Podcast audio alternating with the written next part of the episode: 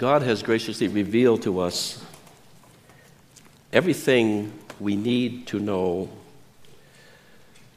about life and godliness. 2 Peter 1 verse 2. 2 Timothy 3:16 All scripture is inspired by God and profitable for teaching, for reproof, for correction, for training in righteousness that the man of God may be adequate, equipped for every good work. We have a comprehensive revelation from God about all of life. But what we do not know cannot impact us. We study about prayer, we study about the nature of God and salvation and the work of Christ on the cross and the work of the Holy Spirit. But we also need to know what the Bible teaches about giving. And you say, well, what does the Bible teach about giving? There are over 2,000 verses in the Bible relating to this vital area of our lives. And if we are not acquainted with biblical teaching about giving, we end up mimicking the world. We derive our understanding and the use of wealth from our fallen culture. And that's not good. I want us all to have the mind of Christ about everything. I want us to be on guard against secular teaching in this area. I want us to be free from financial stress and the tremendous burden of debt from unwise financial choices. I want us to enter into the incredible joy of giving lavishly to the Lord. So you can see I have a 23 point sermon as opposed to a three point sermon. That ought to scare you. I actually had a whole lot more points, so I had to edit it down. Be thankful for small mercies. So let's quickly work our way through this because this will give us, this just scratches the surface. It really does. Uh, these, this teaching has had a profound impact upon our life, Carol and I, in terms of our giving, and I hope it does on yours. And we looked at a couple of these things last Sunday. God is owner of everything. For every beast of the forest is mine, the cattle on a thousand hills. The world is mine and all it contains. Everything we are and have, all our abilities, all our skills, all our possession, all of our income is to be brought under the sovereign authority of God and used for his glory. 1 Chronicles 29 11 and 12 Yours, O Lord, is the greatness and the power and the glory and the victory and the majesty. Indeed, everything that is in the heavens and the earth. Yours is the dominion, O Lord, and you exalt yourself as head over all. Both riches and honor come from you, and you rule over all. Haggai 2:8 The Lord or the silver is mine and the gold is mine declares the Lord. Many more verses like this. Everything we have, every cent of our income, belongs to God and to be used for His glory. Secondly, God is the provider of every good thing in life. James 1:17, every good thing given and every perfect gift is from above, coming down from the Father of lights. If you were to count your blessings, as the old hymn says, and name them one by one, how long would your list be? What are you thankful for? All that comes from God. He is the source, the provider. Having said that, I want to repeat something which I think I've said many, many times over the years here. Nowhere does the Bible teach or endorse the prosperity gospel. Brian Kluth, a Christian expert in finances, says God is more interested in our needs than in our greeds. Thirdly, acknowledge the grace of God to you in Christ and respond to that grace with gratitude, joy, and humble obedience. We looked at a couple of these verses last week. 2 Corinthians 9, verse 8 God is able to make all grace abound to you, so that always having all sufficiency in everything, you may have an abundance for every good deed. 2 Corinthians 8 9, for you know the grace of our Lord Jesus Christ, that though he was rich, yet for our sake, for your sake, he became poor, so that through you, through his poverty, might become rich. Regardless of our incomes, we are incredibly rich as children of God, rich in grace, rich in spiritual blessings, rich in the mercy of God. We possess a wealth that money can't buy and circumstances cannot take away. I want you to ponder that because it will free you from the pursuit of wealth and free you from complaining about your income and what you don't have. Fourthly, our responsibility is to be diligent manager or steward of 100% of what God has entrusted to us during our lifetime. The parable of the talents in Matthew chapter 25, 14 through 30, by the way, a talent was 15 years of wages. The master gave one person five talents according to his ability, two talents according to his ability, and then one talent. And for the ones who received the five and the two and did well, the master was well pleased and said, Enter into the joy of your master. The one who was given one buried it, didn't do anything with it, and the master was very, un, very unhappy. 1 Corinthians 4, verse 2 It is required of stewards that one be found faithful. We are stewards. Not one penny you and I earn is ours, not one. We manage, God owns. It's God's, not ours. And he has laid down principles and guidelines for the use of our time, our talents, and our treasures. I think we can apply Proverbs 3, verses 4 to 7 to our finances. Trust in the Lord with all your heart. Do not lean on your own understanding, or I would add, do not lean on the message the world gives to you. In all your ways, acknowledge Him, and He will make your paths straight. Do not be wise in your own eyes. Fear the Lord and depart from evil. The Lord watches our giving. There's only one person in the Wetaskiwin Mission Church who knows how much you all give. The financial secretary, whose job it is to keep a, a running toll throughout the year of your giving and gives you that receipt at the end of the year. That's the only person in this church who knows how much you give. I don't know, the elders don't know, we don't ask. You might say, whew, that's a relief. Well, just a minute. Someone much more important than the elders or myself or Dan knows how much you give Jesus. Would it make a difference in our giving habits if we kept reminding ourselves of this fact? Jesus knows how much I make. Jesus knows how much I spend and how I spend it. Jesus knows how much I give. He observes everything associated with the wealth that I have, everything. Mark's Gospel, chapter 12, verse 41. This is the story, the true story of the widow's mite. Jesus sat down opposite the treasury and began observing how people were putting money into the treasury. So, Jesus is watching. When the offering is taken, Jesus is watching. And many rich people were putting in large sums. Well, Jesus must have been happy. Just a minute. A poor widow came and put in two small copper coins, which amounts to about a cent. Calling his disciples to him, he said to them, Trust, truly I say to you, this poor widow put in more than all the contributors to the treasury. For they all put in out of their surplus, out of their surplus. But she, out of her poverty, put in all she owned, all she had to live on. It is not the amount of the gift which impresses Jesus, but the amount of the sacrifice.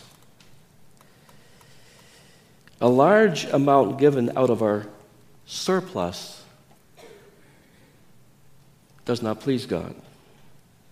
So here's the question you and I need to ask ourselves are we giving out of the surplus of our incomes, out of what we can easily afford, out of after we've spent money and everything else, then we give the 50 bucks a month or 100, whatever it is, to the Lord, rather than give to Him right off the top of our income. Jesus sees what we give. 60, don't become proud about anything God has entrusted to you. There are various levels of income and various levels of lifestyle in our community, in our church. 1 Corinthians 4 7 For who regards you as superior? What do you have that you did not receive? And if you did receive it, why do you boast as if you had not received it? Why do we sometimes say, I can afford this. I made this money. I can purchase this. I can have this lifestyle. But we receive that capacity from God. Psalm 62:10 If riches increase, do not set your heart on them. Do not think I am secure. I have nothing to worry about. I'm set for life nor think that because of the house we live in, the vehicles we possess, the vacations we take, the lifestyle we enjoy, that somehow that sets us up above others. It does not. Turn back in your Bibles to the book of uh, Deuteronomy. And there's a warning here that Moses gave to the children of Israel as they're about to settle in the promised land. And we need to look at this because I suppose in Canada, Alberta is the promised land. So, Deuteronomy chapter 8. The warning is that beware that you do not forget the Lord your God by not keeping his commandments and his ordinances. Otherwise, verse 12 of 8, when you have eaten and are satisfied and have built good homes to live in, when your herds and your flocks multiply, and your silver and gold multiply, and all that you have multiplies, in other words, when you're financially prosperous, then your heart will become proud. You will forget the Lord your God, who brought you out of the land of Egypt, out of the house of slavery. Down verse 18, but you shall remember the Lord your God, for it is He who has given you the power to make wealth, that He may confirm His covenant which he swore with your fathers, as it is today. You know what? We are all rich. If you made more than $1,500 in 2009, which I suspect most of us did, even preachers, you are in the top 25% of wage earners in the world. If you made between 20 and 30,000 last year, with, which most of us did, we're in the top 5% of wage earners in the world. If we have one vehicle, we are in the top 6% of the world's wealthiest people. If we have a house bigger than 8 feet by 10 feet, we are wealthy people because most people in the world live in a, in a, in a residence of that size. Uh, our garages are bigger than that, and sometimes we have no room to put our vehicles in the garage because we have to have garage sales to get rid of the stuff to park our vehicles. Seventhly, even the poor are to give to God from what they have. That's true of the widow. We saw this in the portion we just read. We saw last week in 2 Corinthians chapter 8. And these verses describe people who were generous. In a great ordeal of affliction, their abundance of joy, their deep poverty, overflowed in the wealth of their liberality. So apparently, living in, on meager means is not an excuse for not giving to the Lord. Eighth, don't trust in your riches, trust in God. 1 Timothy 6, 17 and 18. Instruct those who are rich in the present world not to be conceited or to fix their hope on the uncertainty of riches, but on God who richly supplies us with all things to enjoy. Instruct them to do good, to be rich in good works, to be generous, and ready to share, storing up for themselves the treasure of a good foundation for the future, so that they may take hold of that which is life indeed. Brian Kluth, a financial uh, advisor in the Christian circles, knew a man who had uh, MCI WorldCom, uh, WorldCom stock worth $600,000. In three days, it went to $183. Don't trust in wealth. The psalmist speaks of those who trust in their wealth and boast in the abundance of their riches. We have an example of the wealthy farmer, and yes, farmers, there are some wealthy farmers. The Bible speaks of the man who tore down his barns to, big, to build bigger. And by the way, it's not wrong to be wealthy as a farmer or any other way you have an occupation and make your money. It's not, wealth itself is not wrong, it is, it is not evil. What is evil is the attitude of this man. Luke chapter 12, verse 9. I will say to my soul, Soul, you have many goods laid up for many years to come. Take your ease, eat, drink, and be merry. And Jesus' assessment of this man is, You fool.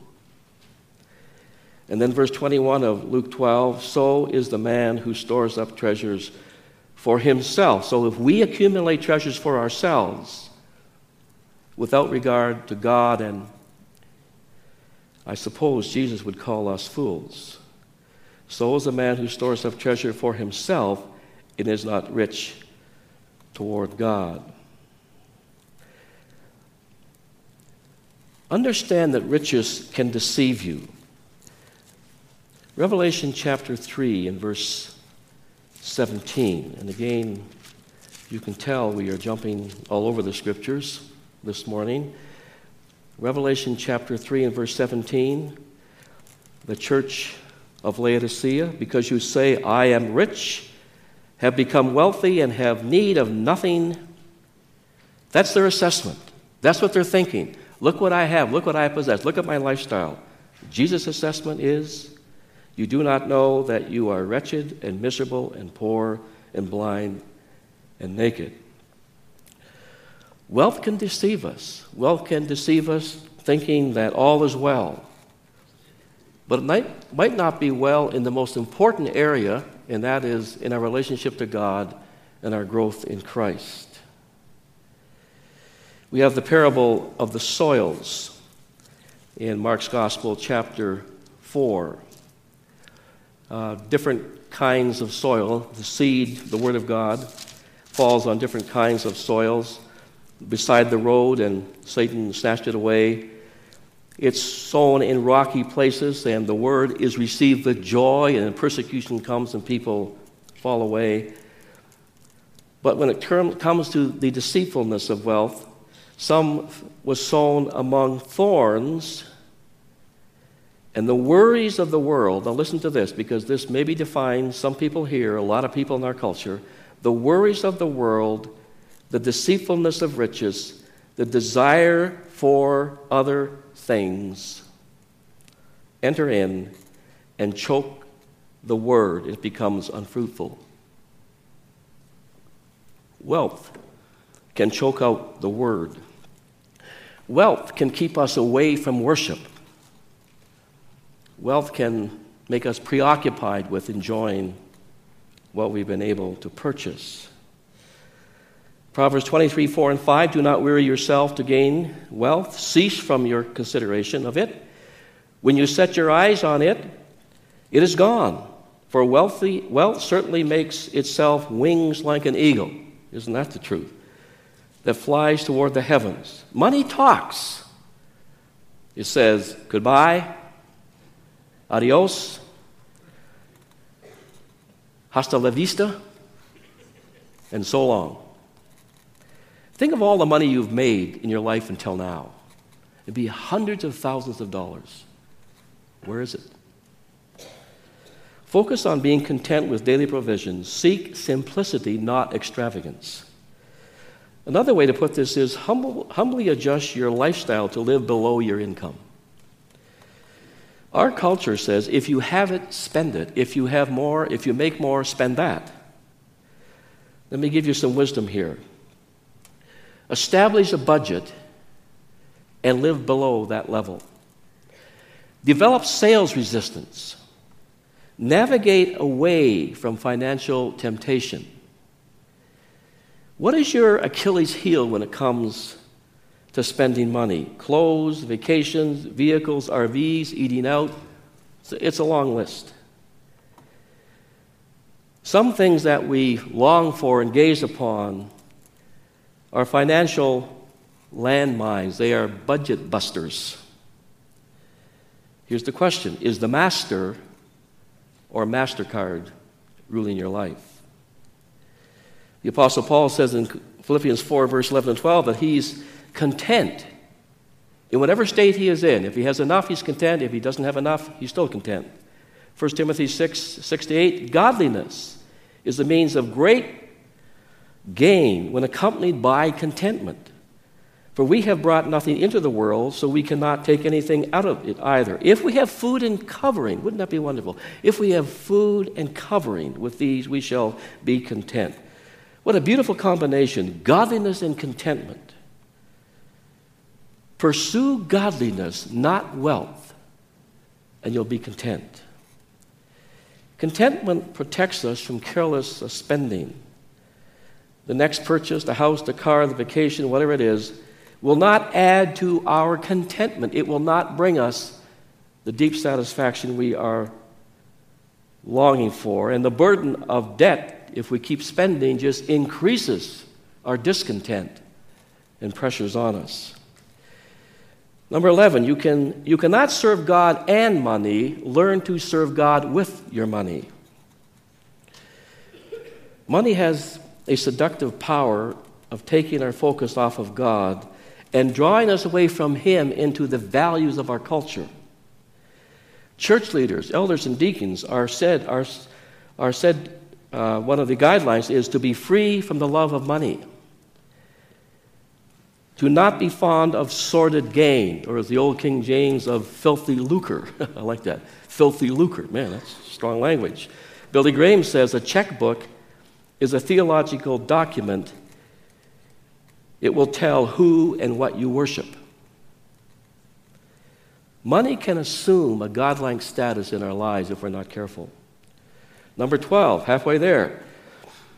There are, generous, there are dangerous consequences if we live for pleasure. Money, more than any other factor, has destroyed lives. Proverbs 21 17 he who loves pleasure will become a poor man. He who loves wine and oil will not become rich. So many people use their money for pleasure, but it's short term pleasure and long term pain. Ecclesiastes, written by a very wealthy man, a king who could have whatever he wants, listen to these words. All that my eyes desired, I did not refuse them. I did not withhold my heart from any pleasure, for my heart was pleased because of all my labor, and this was my reward for all my labor. Then I considered all my activities which my hands had done, and the labor which I had exerted. Is he happy? Is he fulfilled? Is he satisfied? And behold, all was vanity and striving after wind and there was no profit under the sun. In 2 Timothy 3, verse uh, 1 to 5, we're told that in the last times there'll be people who will be lovers of self, lovers of pleasure. So, what is on your want list? If it is composed primarily of material things, I suggest it needs some major revisions. 13, don't live for this life, but for your heavenly home. Randy Alcorn, who's written much on giving, says, Are you living for the dot or are you living for the line? The dot represents the brevity of earthly life, the line represents the ages of eternity. So many people in our culture live for the dot. don't even consider the line. They are preoccupied with the earthly, not the heavenly, with the material, not the spiritual. Their purpose is the pursuit of prosperity and pleasure. That's the mindset of our culture. It permeates the world system in which we live. Listen to these familiar words from our Lord. If anyone wishes to come after me, he must deny himself, take up the cross, and follow me. For whoever wishes to save his life will lose it. Whoever loses his life for my sake will find it. And then, for what will it profit a man if he gains the whole world and forfeits his soul? If he lives for the dot and not for the line? Or what will a man give in exchange for his soul? 14. The desire for more can be spiritually destructive and devastating. 1 Timothy 6 9 through 11. Those who want to get rich fall into temptation and the snare of many foolish and harmful desires, which plunge men, in, plunge men into ruin and destruction. These are scary words. For the love of money is the root of all sorts of evil, and some, by longing for it, have wandered away from the faith, pierced themselves with many griefs. But flee from these things and pursue what? Not money, righteousness, godliness, faith, love, perseverance, and gentleness. Hebrews 13:5 makes sure that your character is free from the love of money. Being content with what you have, for he himself has said, I will never desert you, nor will I ever forsake you. Trust in God, not wealth. There's infinitely more security in God than in our bank accounts. Do not define your importance or life in general by what you possess. Luke 12, verse 15. Beware, be on guard against every form of greed, for even when one has an abundance, abundance does his life consist of his possessions. In our culture, sadly, people equate their value or worth as a human being with the stuff they have, with the money that they can buy things with. But our house, our vehicle, whatever we drive, wherever we go on vacations, has nothing to do with our value as a human being. Totally nothing. Avoid the comparison game. Don't be envious. Don't be envious of what other people have or their lifestyles. Guard yourself against excessive debt. Debt itself is not inherently wrong as long as you pay what you owe without robbing God of the tithe and without bringing undue stress upon yourself. However, some people live in perpetual debt. They buy something, pay it off, buy something else, pay it off, buy something else. Proverbs 22 7 The rich rules over the poor, the borrower is the servant of the lender. The borrower becomes the lender's slave. Isn't that the truth? Well, you say, I hear you, Pastor. I think I even agree with you, but to tell you the truth, right now I'm in deep financial waters. What do I do? Let me suggest six things. Start giving a tithe, at least, to the Lord. Start there. Secondly, start taking the countless exhortations of Scripture seriously. Make sure that your understanding in this area is defined by the Word, not by the world. Stop using or misusing credit cards. Take the scissors to them if you have to. Make some significant, even drastic changes in your lifestyle and spending habits. You may have to sell off assets to get out of debt. Do it. Simplify your lifestyle. Get help from a trusted financial um, person and acknowledge, and maybe we don't believe this or want to hear it. The real problem is not that we earn too little, we spend too much. Romans 13, 7. Render to all what is due them tax to whom tax is due, custom to whom custom is due, fear to whom fear is due, honor to whom honor. Paul is cutting a wide swath here. He is speaking about more than money. But then he says in verse 8, Owe nothing to anyone except to love one another, for he who loves his neighbor has fulfilled the law. I don't think he's arguing against all debt. Debt was, you find it in the Old Testament. But what he's saying here is that the debt of love can never be paid off. The obligation to love never ends. Other obligations we can pay off, but not the debt of love. Give in proportion to how God has blessed you. 1 Corinthians 16, 2. On the first day of the week, each one of you is to put aside and save as he may prosper, so that no collection is made when I come.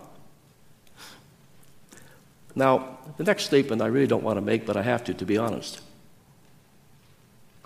There's no explicit command to tithe in the New Testament. However, now don't go, whew, just a minute. By the way, Abraham gave to Melchizedek, tithed to Melchizedek, priest of the Most High God, long before the law of Moses. Jacob tithed long before the law of Moses. But I hardly imagine that God is pleased if we give less under grace than the Old Testament saints gave under law. by the way, the tithe in the Old Testament came to about 23%. Don't forget the principle of a proportional giving in proportion to what you have made and sacrificial giving, as is indicated by the Macedonians. My own assessment is this, at least Carol and I found it, that 10% plus for us is not a sacrifice at all. And I might add that if someone makes 30,000 a year and gives 10%, that's much more of a sacrifice than someone making 80, 100,000 a year and giving 10%. You will have less financial pressure, fewer financial problems if you tithe than if you do not tithe. How so? Because being content with what you have will eliminate unnecessary expenditures and greatly decrease your likelihood of going into debt. Secondly, because following biblical principles relating to wealth indicates that you put your financial house in order. And we do this when we raised our giving to the top of the list, not number 12 on the list. And the spirit of contentment and gratitude frees up vast amount of money for kingdom purposes. Well, you say, I can't afford to tithe. I'll say this as gently as possible. You cannot afford not to tithe. It boils down to conviction and commitment, to desire and discipline, to surrender and obedience. Give careful thought to your financial practices. In Haggai 1, verse 4 and 5, it's time for you yourselves to dwell in your is it time for you yourself to dwell in your panel houses while this house lies desolate, referring to the temple? Now, therefore, thus says the Lord of hosts, consider your ways. Financially, consider your ways. When was the last time you took a close look at your attitude about wealth and finances and your practices? Have you put that practice, what you do in life, to the biblical test? Proverbs 27, 23, and 24 Know well the condition of your flocks, referring to farmers, of course, and pay attention to your herds, for riches are not forever, nor does a crown endure to all generations. In other words, Know where you're at financially. Don't hide your head in the sand about this. Do a thorough assessment. How much are you making? Where is it going? How does God and His kingdom and biblical teaching fit into your financial habits? How much are you spending on yourself? How much are you giving away? Consider your ways. 19. God blesses you financially so that you can be a blessing to others. Randy Alcorn says in the treasure principle God blesses us financially not so we can increase our standard of living, so that we can increase our level of giving. And again, 2 Corinthians 9, verse 8 God is able to make all grace abound to you, so that always having all sufficiency in everything, you may have an abundance for every good deed. And the context is giving money. Your giving, number 20, your giving will be a great help and encouragement to others. There's a, there's a fantastic uh, number of verses in 2 Corinthians chapter 9. Now remember, Paul is writing to the Corinthians to remind them of the promise they made a year earlier to give to the Jerusalem church. They had not come through with that giving. We see this in 2 Corinthians chapter 8. And now he is really uh, exhorting them come through with that gift that you promised. The saints in Jerusalem need it. Keep your word, they are counting on you. So 2 Corinthians chapter 9 11. You, referring to the church in Corinth, you will be enriched in every way for all liberality, which through us is producing thanksgiving to God. You give, we take the message, or we take the money to the Jerusalem church that's in dire straits, and they thank God. For the ministry of this service is not only fully supplying the needs of the saints in Jerusalem, but also overflowing through many thanksgiving to God. As we give, people are encouraged. Our missionaries are encouraged. The needy are encouraged. Because of the proof given by this ministry, the ministry of giving, they will glorify God for your obedience. See the connection? They glorify God because you obeyed. Obedience to your confession of the gospel of Christ and for the liberality of your contribution to them and to all. While they also, by prayer on your behalf, so they pray for the church at Corinth, yearn for you. This is a bond coming about here. This is love growing. Yearn for you because of the surpassing grace of God in you. Our giving will greatly help and encourage other people. Living for kingdom purposes frees us from anxiety with respect to material things. We see this in Matthew's Gospel, many places, but certainly in Matthew's Gospel, chapter 6, verses uh, 25 through 34, where we are told not to be anxious, not to be filled with anxiety concerning the things that the Gentiles, referring to unbelievers, are worried about food and clothing and so on. He says in verse 32, Jesus says, For the Gentiles eagerly seek after all these things. That's why they're so filled with anxiety and care, because they're seeking all these things. But you seek first the kingdom of God and his righteousness, and all these things will be added to you. You will have enough to live on. So do not worry about tomorrow, for tomorrow will care for itself. Let me ask you this How often do you find yourself preoccupied with money and material things and earning money and paying off your debt, and you're filled with anxiety and stress over these areas? This is not the way a Christian ought to live. Following biblical principles will free you from all that. It's a wonderful freedom. Two more to go. You didn't think I could do it, did you? Do not involve yourself in get rich schemes. Never gamble. Do not become involved in financial dishonesty or deceit or in unwise investments. Never take advantage of anyone for monetary gain. If you borrow, pay the lender back as promptly as possible. When Christians don't pay their debts, the church, the name of the church suffers, the name of Christ suffers. Proverbs 10, verse 2 ill gotten gains do not profit, but righteousness delivers from death.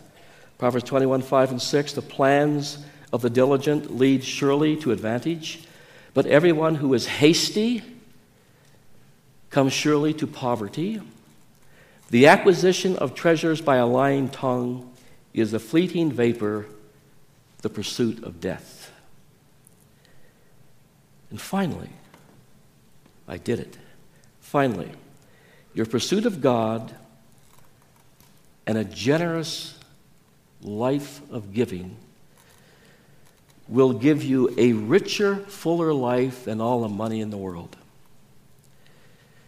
Generosity does not diminish joy, it increases joy. Whenever you obey the commands of God in any area, you are blessed by God. If you want the abundant life, Jesus said, I came that they might have life and have it abundantly. And that abundant life does not refer so much to money and stuff, but to forgiveness and to love and to peace and to joy and to hope. And that's found only in Jesus Christ. Life is not to be defined by material prosperity, but by spiritual maturity. The abundant life is a life of wisdom. It's a life of wisdom in finances and relationships. And that wisdom comes from the Word of God and the Spirit of God. I close then with two quotes because we, we need to understand what is the grand purpose of our being alive. Why were we born? And not to have a great lifestyle. Not at all.